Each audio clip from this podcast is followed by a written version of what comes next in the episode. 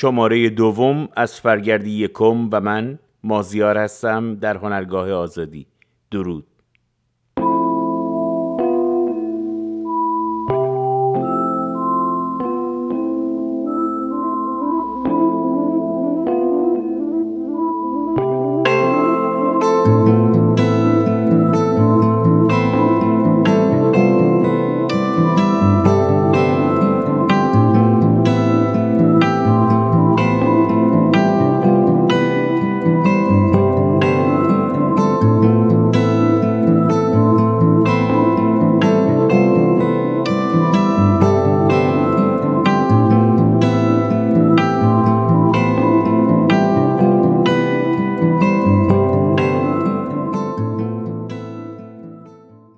بخش یکم، نکته ها و نهفته ها.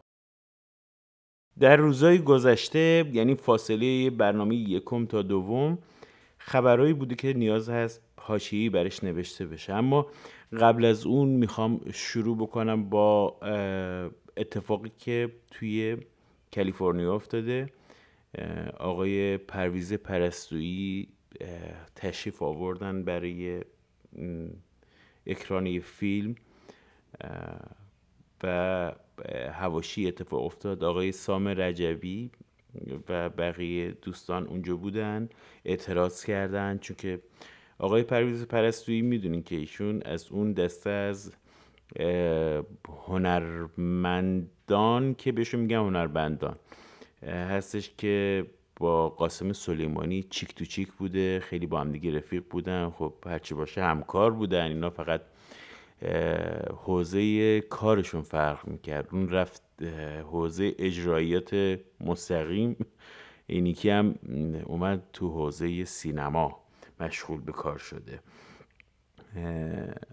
اومد اینجا و آقای سام رجبی بهش اعتراضی گفتش که رابطه سوال من اینه که خیلی محترمانه ازش سوال که ویدئوهاش هستش، میتونیم برین تو پیج سام رجبی یا اینکه زندگی نرمال اونجا ببینین. گفتش که رابطه تو با آقای قاسم سلیمانی تروریست چی بوده؟ البته بگم این سفرش رو همه رو نایاک انجام داد و به عهده گرفته و دیگه میدونی که مالکشان دیگه مالکشای روابط ایران امریکا که آخونده بهتر، راحتتر، بدون درد سر بتونن حکومت بکنن، هر بلایی هم خواست دلشون خواست سر مردم بیارن. پرویز پرستویی هم بهش گفت به توش اول که سام میگه که وقتی که دوربین هنوز روشن نبود شروع که به فحاشی، گفتش که من بچه دروازه غارم و شروع که به فحاشی و اینا. بعدم وقتی که دوربین روشن کرد گفت جواب تو رو نمیدم، به تو ربطی نداره، به خاطر که تو مثل آدم سوال نمی کنی. گفت من ازت محترمانه پرسیدم. گفت گول هیکلتو نخور.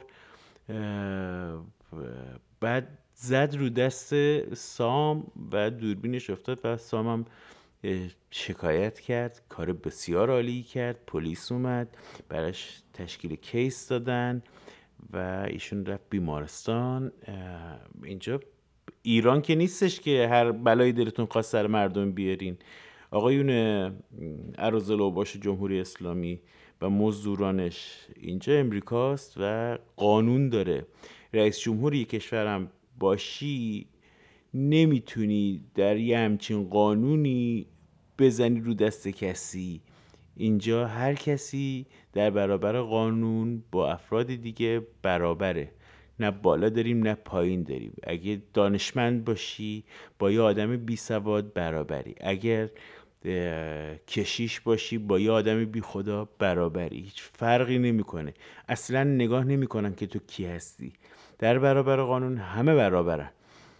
حالا امکان داره اتفاقاتی بیفته، نمیدونم رشوه گیری بشه، نمیدونم اتفاقات نادری بیفته، ولی اون هم وقتی که تحتوش در میاد اونها هم مجازات میشن. قانون حاکمه، همه در برابر قانون برابرن و هیچ کس نمیتونه به هیچ کس زور بگه. و اینم بگم، قبلا هم گفتم تو برنامه یکم، این مردم هستن که حافظ قانون هستن، این مردم هستن که هیمنه قانون رو نگه میدارن، سرپا نگرش میدارن. وقتی که قانون رو وضع میکنن نمیذارن اون گوشه بمونه خاک بخوره. مردم محافظ و نگهبان خود قانون هستن، چون میدونن تنها پناهشون این قانونه، قانونی که خودشون نوشتن.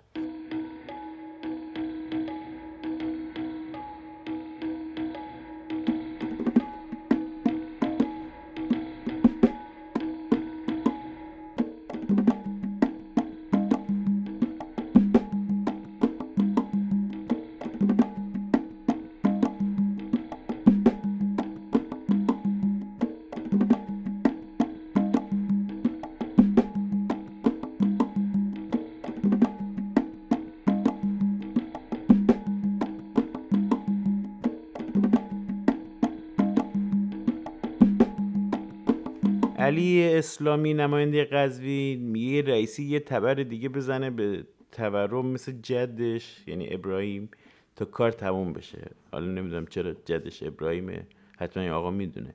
حالا بگذاریم از خنده‌دار بودنش که اینا همش سیاه‌بازی. البته تا شما حواستون به اون بندباز اون بالا نباشه. بندباز که آقای خامنه‌ای دزد و دار و دستش که دارن میچاپن و میدزدن و میبرن.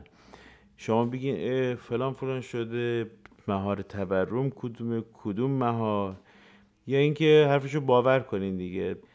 سیاست سرگردونی از سیاست‌های اصلی نظام جمهوری اسلامی که از همون اول پیگیری شده. مردم رو سرگردون میکنن، هر کی یه چیزی میگه تا مردم مشغول باشن دیگه. اونا مشغول باشن و مردم مشغول باشن. اونا مشغول دزدی، مردم مشغول هیاهو.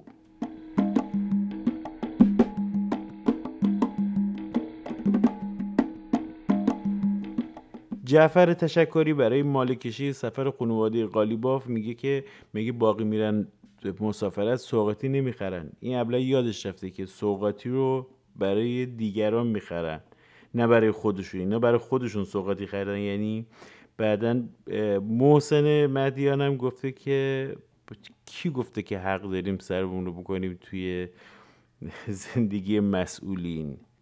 میگه فقط باید دلسوزان در جریان قرار بگیرن. دلسوزان یعنی کیا؟ یعنی آقا دزده، جناب رهبر و باقی شرکاش.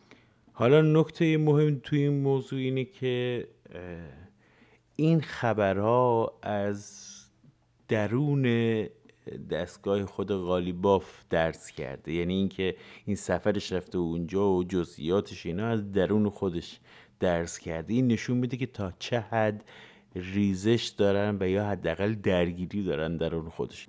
یعنی پایه‌های نظام بسیار سست و متزلزل شده دیگه، نفس به شماره افتاده. خودشون هم خوب میدونن فقط آقا دوزه کیسه ها رو پهن کرده، وسایلی که جمع کرده رو بریزه توش و بزنن به چاک، برن برن که دیگه فکر نکنم چیزی باقی مونده باشه. اگرم باقی مونده فقط درد و رنج مردم فعلا.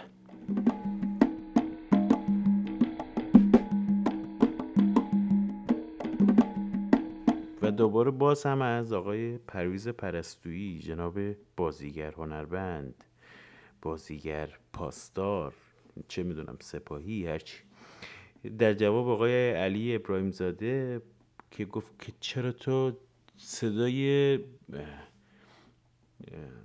کودکان هیروشیمای هفتاد سال پیش میشی، نمیدونم صدای کودکان سوریه و عراق و یمن و فلسطین میشی، اما صدای مادران داغدار وطن خودت نمیشی. مادرانی که آبان نود و هشت هزار و پانصد تا جوون ما رو کشتن، نمیخوای صداشون بشی. اینا میپرسن کی شما میخواین همچی کاری بکنین.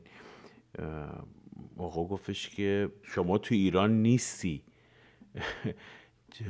موضوع سر اینه که این آقا یادش رفته که خب اگر این آقا تو ایران نیستش که بوده، اصلا این استدلال غلطه. مگه تو داخل هیروشیما بودی یا مگه تو توی فلسطین و یمن و سوریه و عراق؟ البته فکر کنم اونجا برای کثافتکاری شاید برین، اگه فرمان برسه حتما میرین، ولی میگه تو بودی با اون بچه ها که درد و رنجشونو ببینی. دیگه وقتی میخوان مغلطه بکنن مغلطه است دیگه. و چیز خیلی مهمی که این آقا راحت میاد امریکا و میره، این یعنی اینکه ایشون گرین کارت داره، یعنی اینکه گرین کارت داره، وگرنه جلوی کسای دیگر میگه جلوی خواننده رو نگرفته بودن برای اینکه وارد بشه، بهش ویزا ندادن. ایشون احتیاج به ویزا نداره چون که گرین کارت داره، صد درصد گرین کارت داره. مثل همون خانم گوهر خیراندیش، ایشون هم به سبب بچهش اومده گرین کارتش گرفته، صداشو در نمیاره.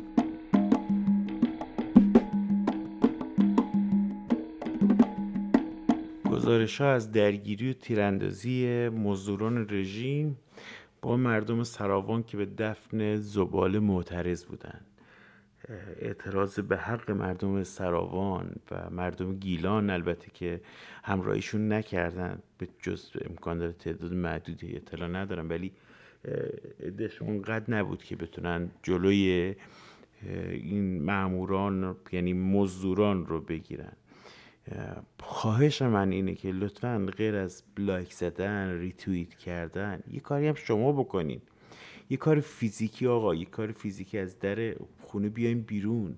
میدونین اگر موقعی که داره اعتراض میشه اگه شما هم اعتراض بکنین، من نمیگم جونتون رو به خطر بندازین، هر جا که نیستن، هر جا که نیستن با همدیگه در ارتباط باشی، این حسه های اعتراضی تشکیل بدین و خیلی به صورت کسایی که به همدیگه نزدیک هستن، حالا من بیشتر توضیح میدم، وقتی که به همدیگه خیلی نزدیک هستین بهتر همدیگه رو میشناسین، این حسه ها رو تشکیل بدین. وقتی یه همچین اعتراضاتی میخواد شکل بگیره همدیگه رو در جریان بذارین، نیست که فقط برین اونجا کمک بکنین. اونجا که وقتی داره اعتراض میشه شما میتونید توی رشت اعتراض بکنی، اونی که میتونه اون یه عده دیگه تو لایجان اعتراض بکنی، یه عده دیگه اینجوری وقتی ده تا شهر با هم دیگه شلوغ بشه اینا نمیتونن که بیان برن اونجا با خیال راحت تیراندازی کنن، مجبورن نیروهاشون رو تقسیم بکنن. تو گیلان میگه چقدر نیرو هستش که برای شورش در نظر گرفته بشه، خیلی راحت جلوشونو میتونیم بگیرین. یه کار حساب شده باید باشه، اعتراض این نیست که فقط برین جونتون رو به خطر بندازین، اعتراض باید روی نقش و مسیر و هدف باشه.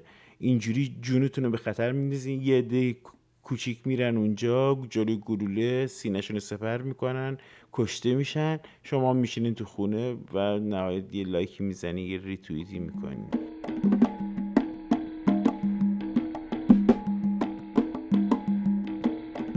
و یه کار درست و خوب، پسران فوتبالیست دانشگاه پلی‌تکنیک در اعتراض به بیرون کردن دختران توسط حراست مسابقه رو لغو کردن و گفتن تا دخترها بر نگردن داخل ما هیچ مسابقه‌ای انجام نخواهیم داد. این یعنی حرکت دست جمعی و درست.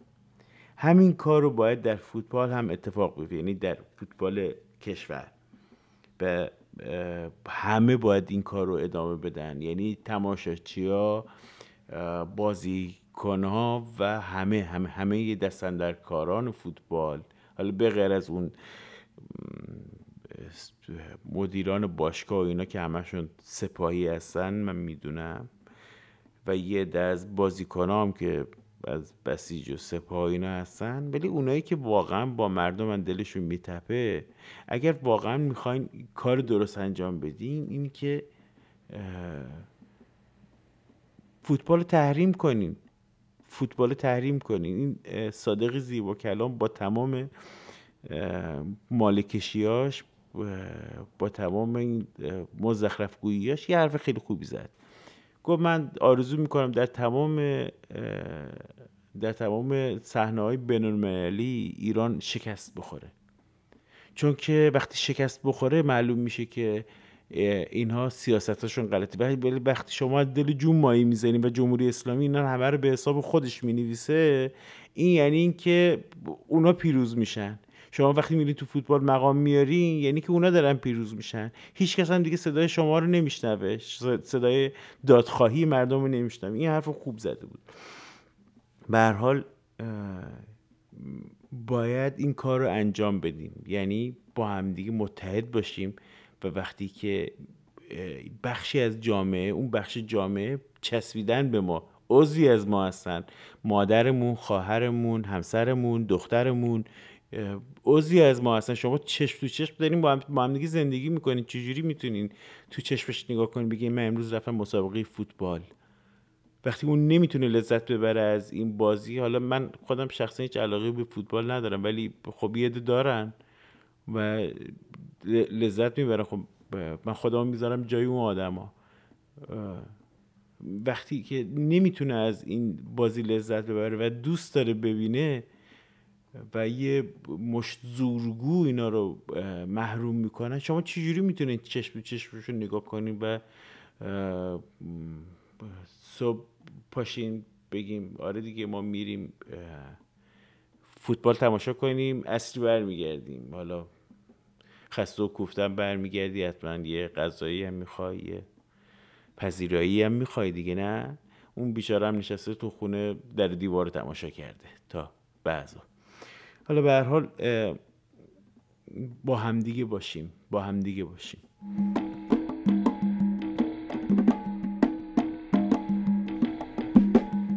سنگ مزار ارشیا ارباب بهرامی که در هواپیمای اوکراینی بود و به دست این ارازلوباش سپاه به قتل رسید، به همراه باقی سرنشینا شکستن سنگ مزارش رو. این اوج رذالت و پستی یه اندیشه است. البته خیلی سخت میشه بهش گفت اندیشه، ولی خب دیگه این جور طرز تفکر، این این عقیده، این ایمان، این دین، این نهله فکری مردمونی هستش که این کار انجام میدن، میان سنگ مزار میشکنن، نبش قبر میکنن، جنازه میارن بیرون.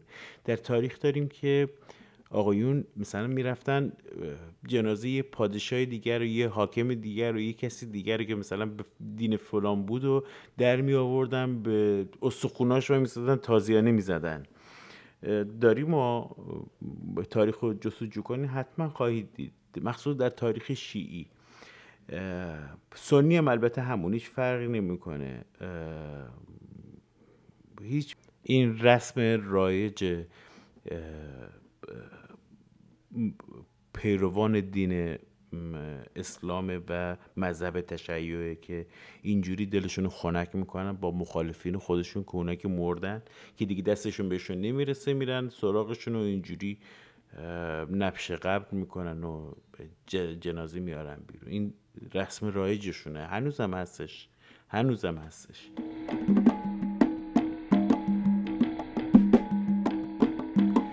صادرات بنزین به قیمت پانصد تومان یعنی چهار دلار، در صورتی که همون بنزین رو در داخل سهمیه بندی کردم هزار و پانصد تومان در دوره کرونا به مردم فروختن. جلیل سالاری همچنین گفت که درآمد ناچیزی داشته این صادرات برای کشور. وقتی یه مهره اشتباه سر جاش باشه اینجوری میشه، یعنی نه که بگم نخبست، نه ها، منظور من اینه که سر جای خدماتی خودش اشتباه مونده، اون جایی که آقاش فرموده نرفته، نمونده، جای دیگه رفته وایساده.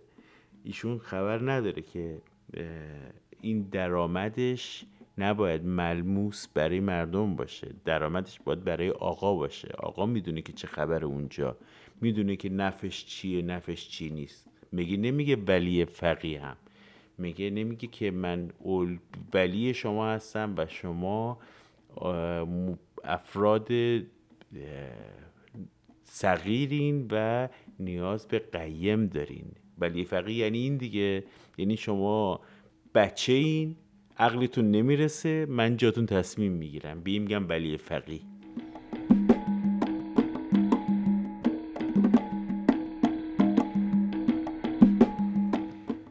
جنساکی میگه که امریکا نگران ایران تا چند هفته آینده به بمب اتم دست پیدا کنه. حالا چرا میگه؟ چون میخوان سر تای قضیه رو هم بیارن، این مذاکراتی که دارن انجام میدن و یه توافق خیلی مزخرف بکنن و کلی امتیاز بدن و پول بدن و چند تا ارگانو از تحریم در بیارن. اولیش حتما بت رهبری، دومیش حتما سپاه از لیست تروریستی درش بیارن تا اینجوری یه دلیلی هم داشته باشن دیگه. میگن آره دیگه آقا این داشت بمب اتم میساخت، ما مجبور بودیم دیگه، همش هم تقصیر ترامپه. ولی این موجود نادون فکر کرده که همه مثل خودشن. آخه اگه آخوندا قرار بود تا چند هفته آینده دست به بمب اتم برسونن که دیگه نمیومدن با شما مذاکره نمیکردن که. اینا اونقدر عقلشون میرسه که وایسن اول بمب رو بسازن، دستشون پر باشه، بعدن بیان مذاکره بکنن.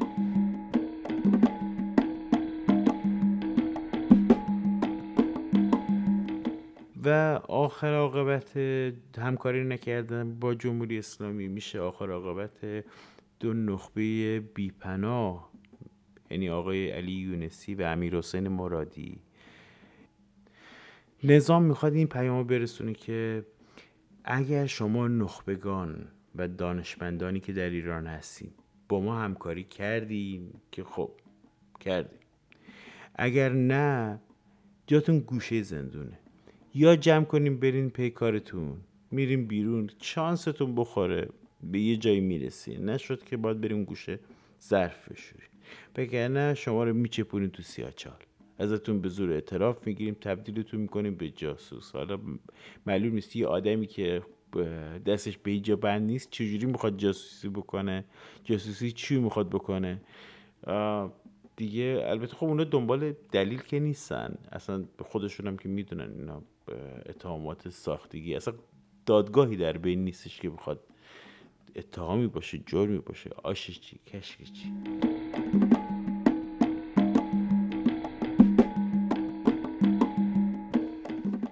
محمد مهدی اسماعیلی وزیر ارشاد میگه اکثر مردم زیست عفیفانه میخوان و به حفظ ارزش‌های دینی اهتمام دارن. شما و من که بهتر میدونیم واقعیت چیه و اینکه چقدر مردم متدین هستن و به دین علاقه‌مند. اما کار مزدوران سپاهی بسیج چی این وسط؟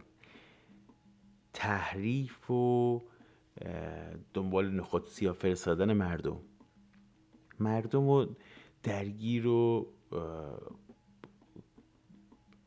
مچل بکنن با حرفای صد من یه غاز، با چرت پرتایی که هیچ ربطی نداره به موضوع. برای همین مردم میرن میرن که آقا چی میگی؟ چی داری میگی؟ دین چیه؟ افاف چیه؟ کی اعتقاد داره؟ که میگم سرمون گرم باشه تا آقا دزده مشغول دزدیش باشه.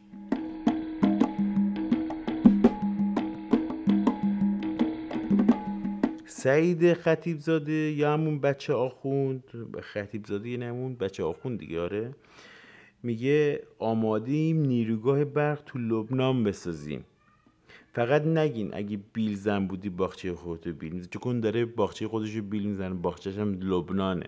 اینا باغچه‌شون تو ایران نیستن، ایران جزء باغچه‌شون نیست، ایران جزء متصرفاتشونه، ما جزء غنایمشون هستیم. آره.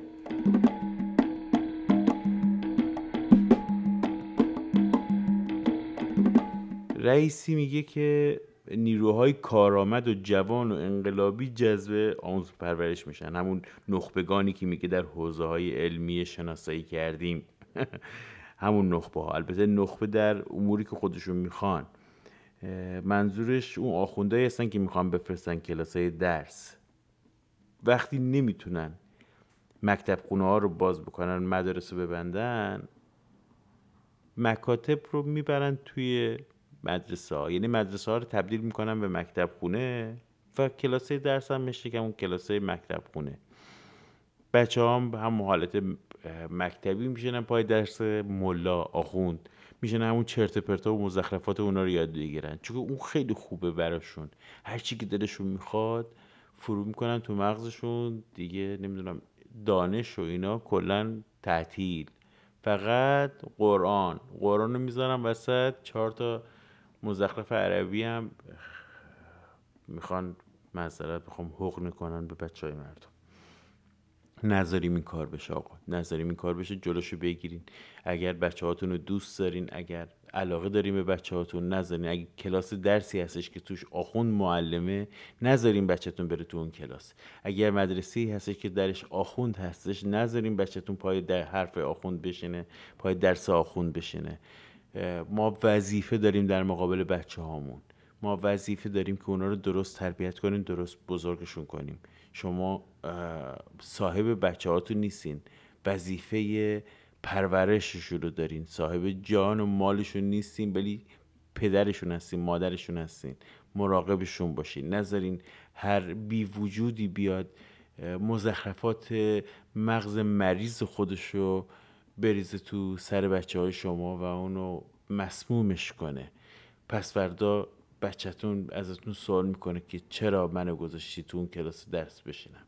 حالا بگذاریم از خطرات دیگه‌ای که داره، باید خیلی رک به شما بگم اینها مریض جنسی هستن و نذارین این اتفاق بیفته. مراقب باشین.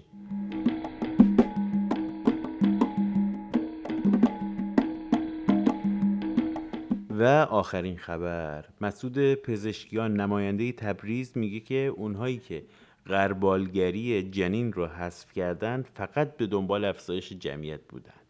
ایشون یا نمیدونسته یا نمیخواسته بگه. طرح افزایش جمعیت یه چیزیه، حذف کردن غربالگری یه چیز دیگه است. میتونستن غربالگری رو بذارن و افزایش جمعیت هم انجام بشه، ربطی نداره به هم دیگه اونقدر. ولی موضوع سری چیه؟ موضوع سری اینه که وقتی شما غربالگری رو حذف میکنی، آمار بچه های معلول جسمی و ذهنی بالا میره. معلول ذهنی و جسمی یعنی چی؟ یعنی هر کدومش یه دردسر تازه برای یه خانواده. وقتی که توی خانواده یه بچه معلول هستش، یعنی که اون خانواده برای یک مدت نامعلومی درگیر دوا و دارو و پرورش و چیزایی میشه که برای یه بچه معمولی خیلی راحت‌تر میتونه به دست بیاره، ولی برای بچه که مریضه و یه مشکلی داره باید کلی وقت و هزینه بیشتری رو بذاره. پس یعنی مشغول کردن بیشتر مردم به خودشون، یعنی اینکه خانواده ها درگیری بیشتری داشته باشن. اینجوری دیگه فرصت نمیکنن که سرشون رو تو کار دولت فرو کنن، مشغول بدبختی خودشون میشن. صبح تا شب باید بزنن تو سر خودشون که ای وای چه کنم، چون درآمدم که ندارن، زندگی عادیشون موندن، حالا چه برسه به یه زندگی ویژه، چون واقعا ویژه است دیگه، باید به اون برسن. هدف اینه، هدف مشغول کردن و بدبخت نگه داشتن بیشتر مردم، فلاکت مردم رو بالا ببرن. اینا همه کارشون روی حساب کتابه، مطمئن باشین.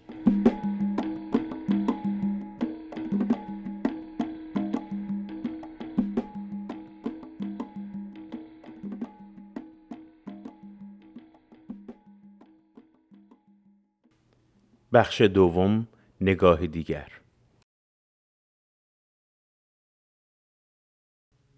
دشمن خودمونیم اگر که ناآگاه باشیم و افراد اطرافمون رو درست نشناسیم، اگر ندونیم چی میشنویم و اگر نتونیم درست تجزیه تحلیلش کنیم.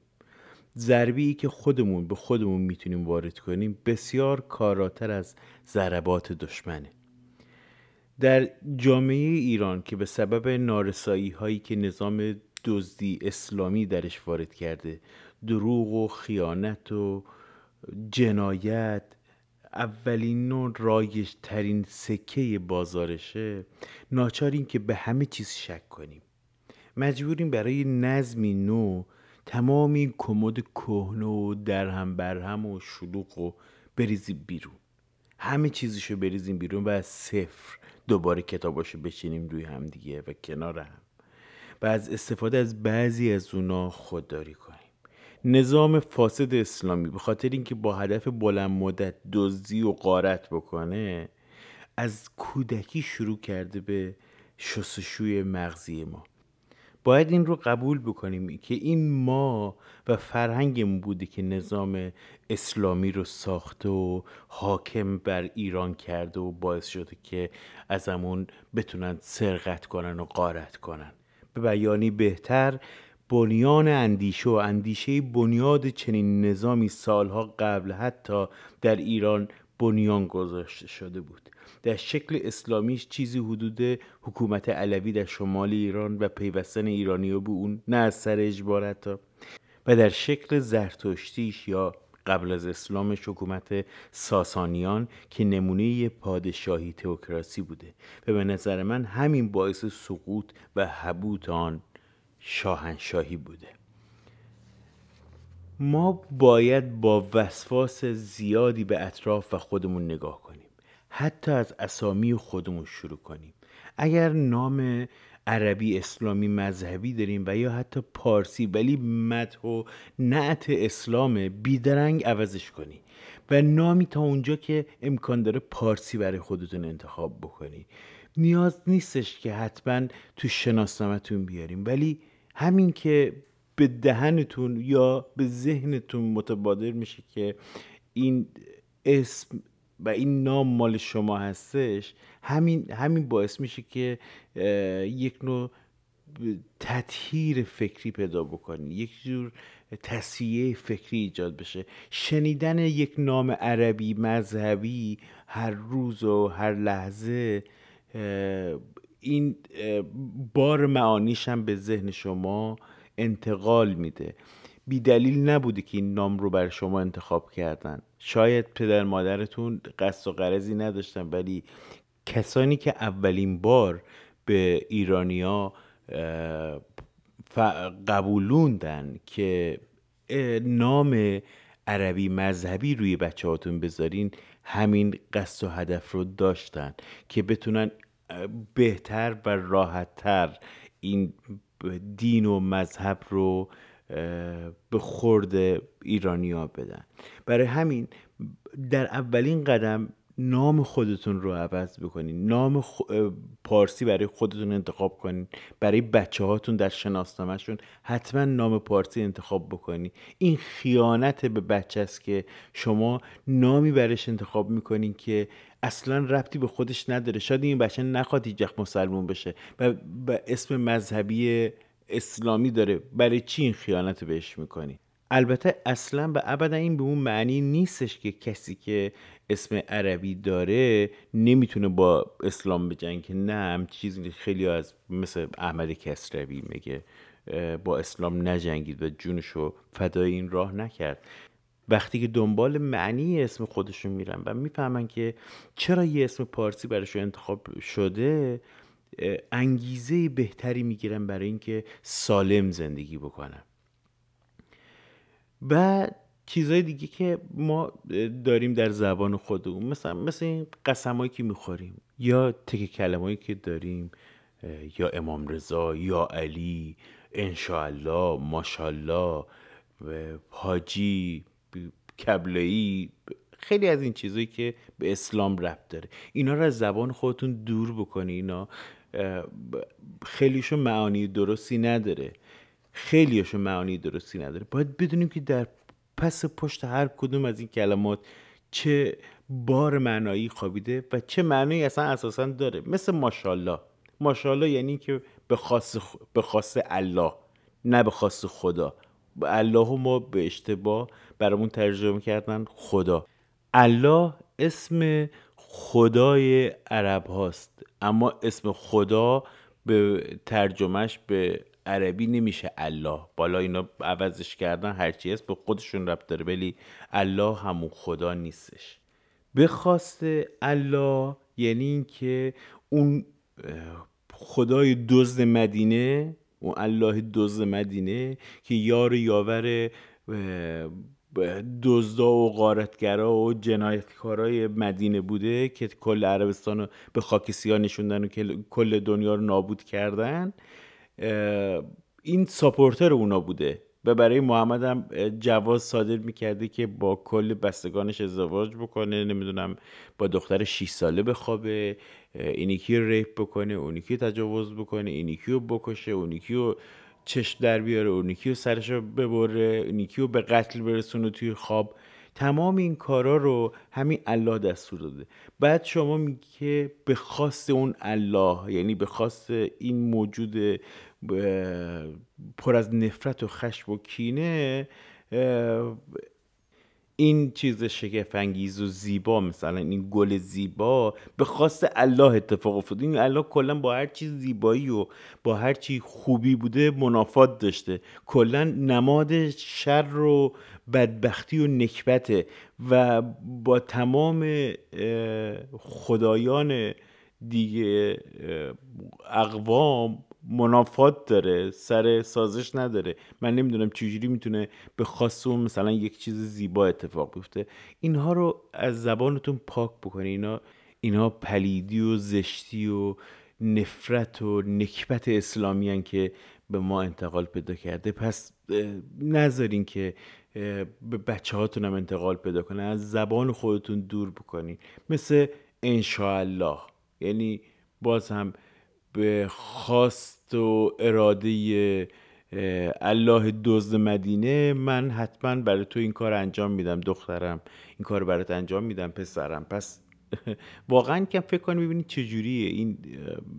اصلا وقتی اینو در این استفادهش میکنی، آیا امکانش هست که توی ادبیات شما باقی بمونه؟ به پارسی بگین، سعی کنین به پارسی بگین، همه اینا رو به پارسی ترجمه کنین و سعی کنین اینو به پارسی بگین به طرف. ببینین آیا بازم میشه گفتش؟ غیر ممکنه، خودتون قبول نمیکنینش. یا وقتی مثلا میخواین بلند شین یا میخواین دست بدین میگین یا علی. این علی خودش تمام عمرش داشته رکب میزده به مردم، داشته خیانت میکرده، داشته سر مردم رو میبریده. بچه نابالغ رو نگاه میکرده ببینه که آیا موی زهار در آورده. اگر در آورده بود که سرشو میبرید، میگفت این بالغه، سرشو میبرید به خاطر چهار تا دونه مو. اگر نه که میبردش بازار غلاما، چون بچه ها که برده نمیشدن، میشدن غلام، ازشون سوء استفاده جنسی کنن، میبردنشون توی بازار غلاما، اونجا میفروختن. آخه یکم فکر کن ببینید که آیا اصلا این موجود لیاقت اینو داره که در فرهنگ و ادبیات شما باقی بمونه؟ یا اصلا نمیدونم برای روز پدرم استفادهش میکنه. چقدر چه نمونه خوبی از پدر، واقعا واقعا نمونه خیلی عالی هستش. یکم فکر کنین آیا میتونین روز پدر به پدرتون بگین که پدر امروز روز تولد علی ابی طالب، این موجود بدهش و نکبت که آدم میکشت، من تو رو لایق این میدونم که روز تولدش بهت بگم روز پدر مبارک. چقدر زشته، چقدر زشته. فقط به این موضوع فکر بکنیم. آره، پس اینها رو از خودمون دور باد بکنیم در بهله اول تا بتونیم تا بتونیم تهنشین بشیم و آروم بگیریم و آماده بشیم برای اینکه به نبرد این هیولای اسلامی که چنبره زده رو زندگیمون بریم. لطفاً نگین که اینا تک کلامه و ربطی به این حرفا نداره و فقط میگم اعتقاد که ندارم. نه، اینجوری نیستش. اخلاق و شخصیت ما از زبان و گفتار ما شکل میگیره. رنگ و نام و نشان اسلام رو از هر جایی از خون و زندگیتون پاک کنین. نذارین اسلام در هیچ جا باقی بمونه. از در دیوارتون عکسای مذهبی، نوشته‌های مذهبی پاکش کنین. از این چیزهای خرافی که به در دیوار آویزون میکنن، چشم نظر و اینا اینا همشون رنگ مذهب تو خودشون داره. حتی اگر ربطی به اسلام نداشته باشه، باز هم رنگ مذهب در خودش داره و شما رو آماده میکنه برای قبول مزخرفات اسلامی. پس اینا رو هم از خودتون دور کنید. بیشتر آدمایی که مذهبی و متدین هستن خرافی هم هستن، چون اصلا خود اسلام و مذهب کلن بر اساس خرافات و مزخرفات، چون که دلیل علمی که نداری که، همش مزخرف و خرافه هستش که سرهم کردن و به خورد ما دادن.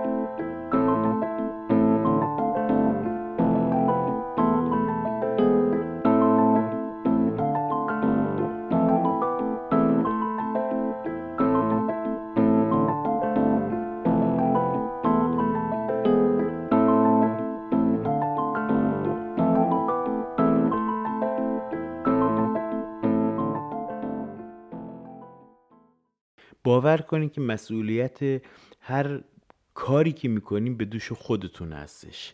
هر اتفاقی که میفته ربط به شما و اطرافتون و جهان اطرافتون داره و هیچ دلیل ماورایی نداره. نمیدونم اینجا این کار کردین مثلا پس فردا جزای این کار خوب یا بدتون میبینید، نه هم چیزی نیستش. خیلی ها کارهای بد کردن یک عمر و هیچ جزایی ندیدن، یا خیلی ها کارهای خوب کردن و هیچ پاداشی ندیدن. این اصلا ربطی نداره. اینا همشون مزخرفاتی که به ما قبولوندن تا بتونن بهتر تا بتونن بهتر از ما بهره بکشن.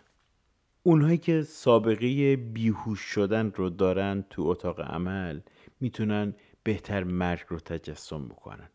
مرگ یعنی این که علائم حیاتی از ما قطع بشه، ولی برای خود اون شخص برای خود اون شخصی که میخواد بمیره قطع شدن احساسش با اطرافه، یعنی این حواس حواسی که داره و ازش استفاده میکنه با اطراف خودش ارتباط برقرار میکنه، این حواس قطع میشن به طور کل.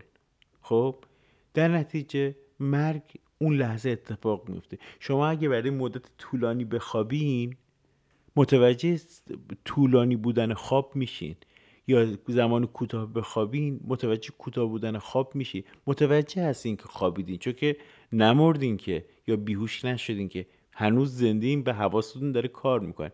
ولی اگه بیهوش بشین و به هوش بیاین، لحظه بیهوش شدن و به هوش اومدن در حد خیلی کسری از ثانیه است، یعنی بستن و با پلک زدن، یه باز و بسته کردن چشم، یه پلک زدن فقط طول میکشه. من بارها نمیدونم خوشبختانه یا بدبختانه بیهوش شدم تو اتاق عمل و چندین دفعه این اواخر حواسم بود، اتفاقا میخواستم کامل اون لحظه رو تجربه کنم و دقیقا همینجوری بستن و باز کردن.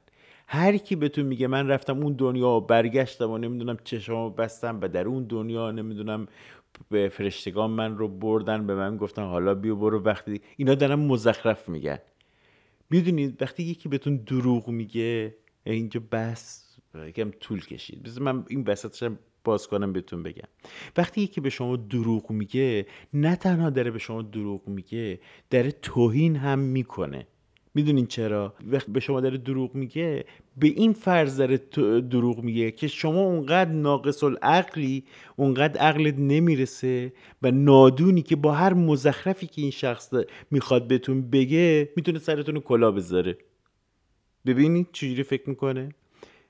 یعنی هر میگه هم من هر مزخرفی رو سرهم بذارم، هر مزخرف بی سر و تهی که هیچ پای اساسی هم نداره، اینو سرهم بذارم، تو چون که عقلت نمیرسه قبول میکنی دیگه. این توهین به شماست. در وهله اول به بعد توهین دروغ توجه بکنی، نه اینکه فقط دروغه، میگه حالا یه چاخانی کرد دیگه برای خودش، طرف خالی میبنده. نه نه اینجوری نیستش، داره به شما توهین میکنه. همونجا به روش بیارین، بگین تو داری دروغ میگی و منو خنگ فرض کردی و من بر نمیتابم این حرف تو رو. بهش بگین نذارین که بتونه ادامه بده، شرمسارش کنین. ذهنتون رو، فکرتون رو از چارچوب خدا آزاد کنین تا زمانی که رو شاخه درخت جمهوری اسلامی یعنی اسلام نشستین. نمیتونین از جمهوری اسلامی دوری کنین، به خاطر اینکه خود این اسلام هم یکی از شاخه‌های جمهوری اسلامیه. این جمهوری اسلامی امروز به وجود نیامده، یه پروسه طولانی بوده در تاریخ ایران که در این چهل و سه سال گذشته تبدیل شده به این نظام، ولی از قبل بوده. این این ویروس از قبل بوده در تن ما و الان فعال شده.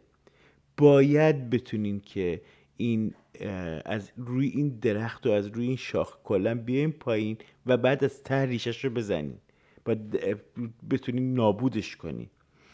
سالها آخوند و ملاها برنامه ریزی کردن تا بتونن به شما پیروز بشن.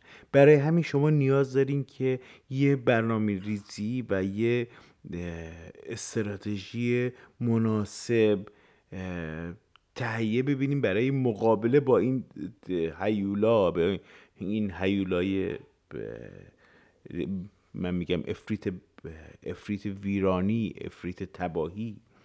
آخوند از لحظه تولد شما که همون به دنیا میاین از شکم مادرتون، در گوشتون اذان میگن، یعنی آخوند هستش، تا اون لحظه که آدمو میذارن توی گور، بازم گوش طرفو میگیرن، تکون میدن، بهش تلقین میکنن، تا اون لحظه با ما هستش. یعنی کلا سر تا سر زندگیتون رو، زندگیمون رو زیر نفوذ دارن و پر کردن. یعنی برای لحظه لحظه زندگیمون، شب زفاف، برای لحظه عقل، برای هر لحظه ای این آخوند جه هستش دماغش رو فرو کرده و در این چهل و سه سال که بیشتر فرو کرده و بیشتر خودش رو داخل کرده.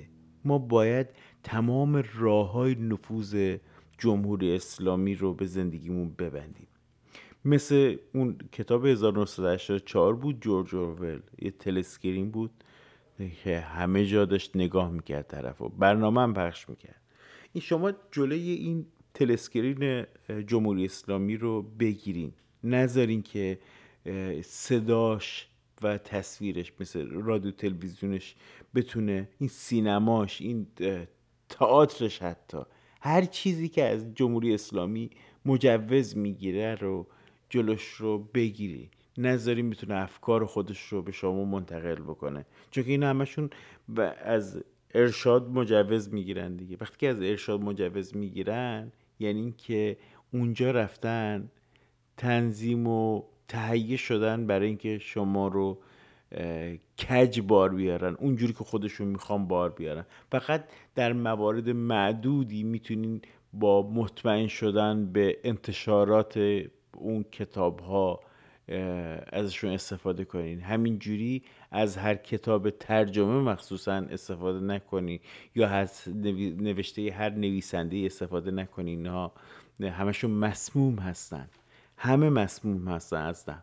شما میتونین بیشتر از کتاب هایی که آنلاین هستش و دچار سانسور نشدن استفاده کنین و این خیلی به نظر من بهتره.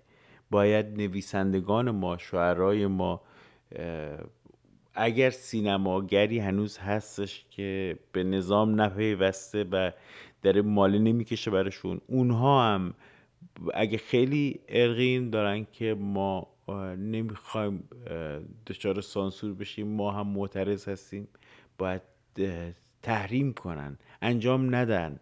چجوری باقی مردم زندگیشون رو از دست دادن، دارن انجام نمیدن، زندگی عادیشون رو دارن انجام نمیدن، دارن شکنجه میشن صبح تا شب. شما هم با تحریم کنی. اینجوری نیستش که فقط یک عده از مردم این کار رو انجام بدن، همه با هم باید متحد بشیم و تحریم کنیم. شما هم تحریم کنین و به تماشای سینماشون نریم، به تماشای تئاترشون نریم، به گوش کردن کنسرت های موسیقیشون، که البته موسیقی که چه عرض کنم همون، حالا هرچی که شما فکر میکنین اسمشو میذارین، به گوش کردن اونم نرین، به تماشاش نرین، نخرین کتاباشون رو، نخونین روزنامه هاشون رو، اینا رو تحریم کنین به طور کل، بذارین برشکست بشن، بذارین با همون ده میلیون خودشون ببینن میتونن بگذرونن. مطمئن باشین نمیتونن، مطمئن باشین نمیتونن، مجبور میشن که شکست رو قبول بکنن اگر حتی تغییر ندن وضعیت رو. باید بدونیم که تمام این بازیگرایی که توی صدا و سیما، توی سینما هستن، همشون مجوز دارن، اینا همشون کارت بسیج دارن. خیالتون رو راحت کنم، بدون اینکه کارت بسیج داشته باشن نمیتونن که مجوز بگیرن، باید بسیجی باشن. میگین نه، خودتون ببینید امتحان بکنید. مخصوصا در صدا و سیما هیچ بازیگری نمیتونه، هیچ تهیه کننده، هیچ کارگر، مثل این مهران مدیری، البته اون که اصلا سپاهی بوده، مثل این رامبد جوان بچه بسیجی، مثل همه اینا، حتی خیلی کل گنده تراش عباس کیارستمی از مقلدان شیخ خلخالی ازش سوال میکرد که برای یک مسئله راه حل ارائه بده.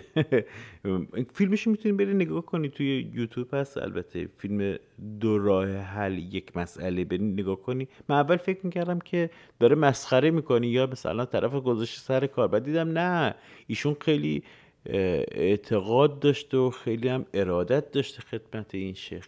باور بکنی اینها همشون به ما خیانت کردن. حالا اون مرده، شما میگین که طرف دیگه نیستش که از خودش دفاع بکنه، ولی من میگم خائن خائنه، خائنه به مردم، خائنه به مردم باقی خواهد موند، حتی اگر به زجر بمیره، حتی اگر کار خوبم کرده باشه، حتی اگر چهار تا چه میدونم فیلم خیلی خوبم درست کرده باشه. خیانت خیانت، شما نمیتونین پاکش کنین، شما نمیتونین با یه کار هنری خیانت رو پاک بکنین. اینها میرفتن اروپا اشغالشون رو میکردن، بعد میومدن ایران، بدبختی و بیچارگی و فقر و فلاکت و غم و ماتم رو برای ما میخواستن. برای چی؟ چون که آقایون چپ تشریف داشتن، چون که آقایون کمونیست تشریف داشتن، چون که آقایون مارکسیست تشریف داشتن، چون که بد بودن با غرب، میگفتن ایران باید تحت سیطره اسلام باقی بمونه بهتره تا گیر چه میدونم حکومت پادشاهی بمونه. اینجور مزخرفات، اینجور چرت پرتا، میدونین اینا خائنه به مردم هستن. اون اونی کیش مخمل باف، اون که دیگه اصلا، اون که یه تروریست هستن. فیلم سفر قندهار، آقای تروریستی که رفته آدم کشته، رفته آدم کشته تو واشنگتن، اومده اونو به عنوان نقش اول فیلمش انتخاب کرده و اونجا گذاشته. حالا نقش اول، یکی از نقش اول بود، استفاده کرده، جوابم نمیده در موردش، راست راست داره راه میره، همکاری با تروریست دیگه. تروریست میاد تو فیلمش بازی میکنه، آقا بهش شغل میده، کار میده، پول میده، حمایت مالی دیگه، درسته؟ این جرمه، این جرمه. تو چه رابطه‌ای با همچین تروریستی داشتی که در سطح بین‌المللی دنبالش هستن؟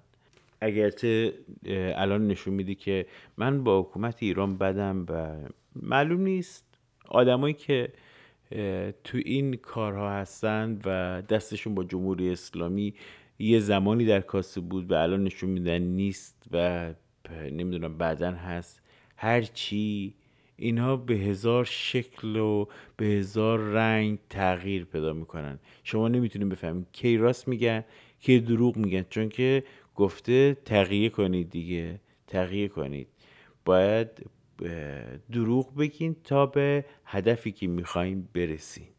و توصیه آخر در مورد قرآنه. قرآن رو به پارسی بخونین. کتابای قرآنی که داریم معمولا زیرش یه ترجمه ریز پارسی نوشته شده، از همون شروع بکنین، با اینکه یه عالم مال کشیدن ولی بازم شروع بکنین، همونو بخونین. اگر بهترش رو میخواین بازم هستش تو بازار یا تو کتابخونه ها هستش به صورت رایگان، پول خرجش نکنین، برین از توی کتابخونه ها بگیرین بخونین و بدونین که به خورد شما چه چیزی دارن میدن. همین باعث میشه که جرقه تحول و از دست دادن اعتقاد و شل شدن این ریشه اعتقاد در درونتون به وجود بیاد. اگر مشکلی در فهمش داشتین، یعنی در ترجمهش پیدا کردین چون که خیلی درهم برهمه، من به شما توصیه میکنم که به ویدیوهای آقای ایمان سلیمانی امیری توی یوتیوب مراجعه کنیم و اونجا میتونه خیلی به شما کمک بکنه. خیلی ایشون به تاریخ اسلام خیلی وارد هستن و میتونن کمک خیلی بزرگی برای شما باشن. بعد از اینکه خوندین و کارتون با این کتاب تموم شد، این کتاب رو کاملا پلاستیک پیچش کنین و ببرین از خونه بیرون و در یه سطل زباله کنار خیابون که اونجا دوربینی هم چیزی هم نیست، همونجا بندازینش، یا اینکه تو خونه جا دارین بسوزونینش، ولی نذارین تو خونه‌تون بمونه، چون که این این نوشته نوشته برای خود صاحبش وفا نکرد، یعنی برای خود مسلمونا که اعراب شبه جزیره عربستان بودن، برای اونا وفا نکرد، اونا رو بدبخت که به خاک سیاه نشوند. میدونین برای سالها اینا بدبخت بودن، تازه تونستن یکم نفس بکشن، ولی از زمانی که نفت کشف شد، ولی باور بکنین هیچ چیزی نداره. و اگر نمیخوایم دودو آتیش را بندازین، ببرین بندازین توی سطل آشغال، خیال خودتون رو راحت کنین. این بهترین کاری که میتونیم بکنیم.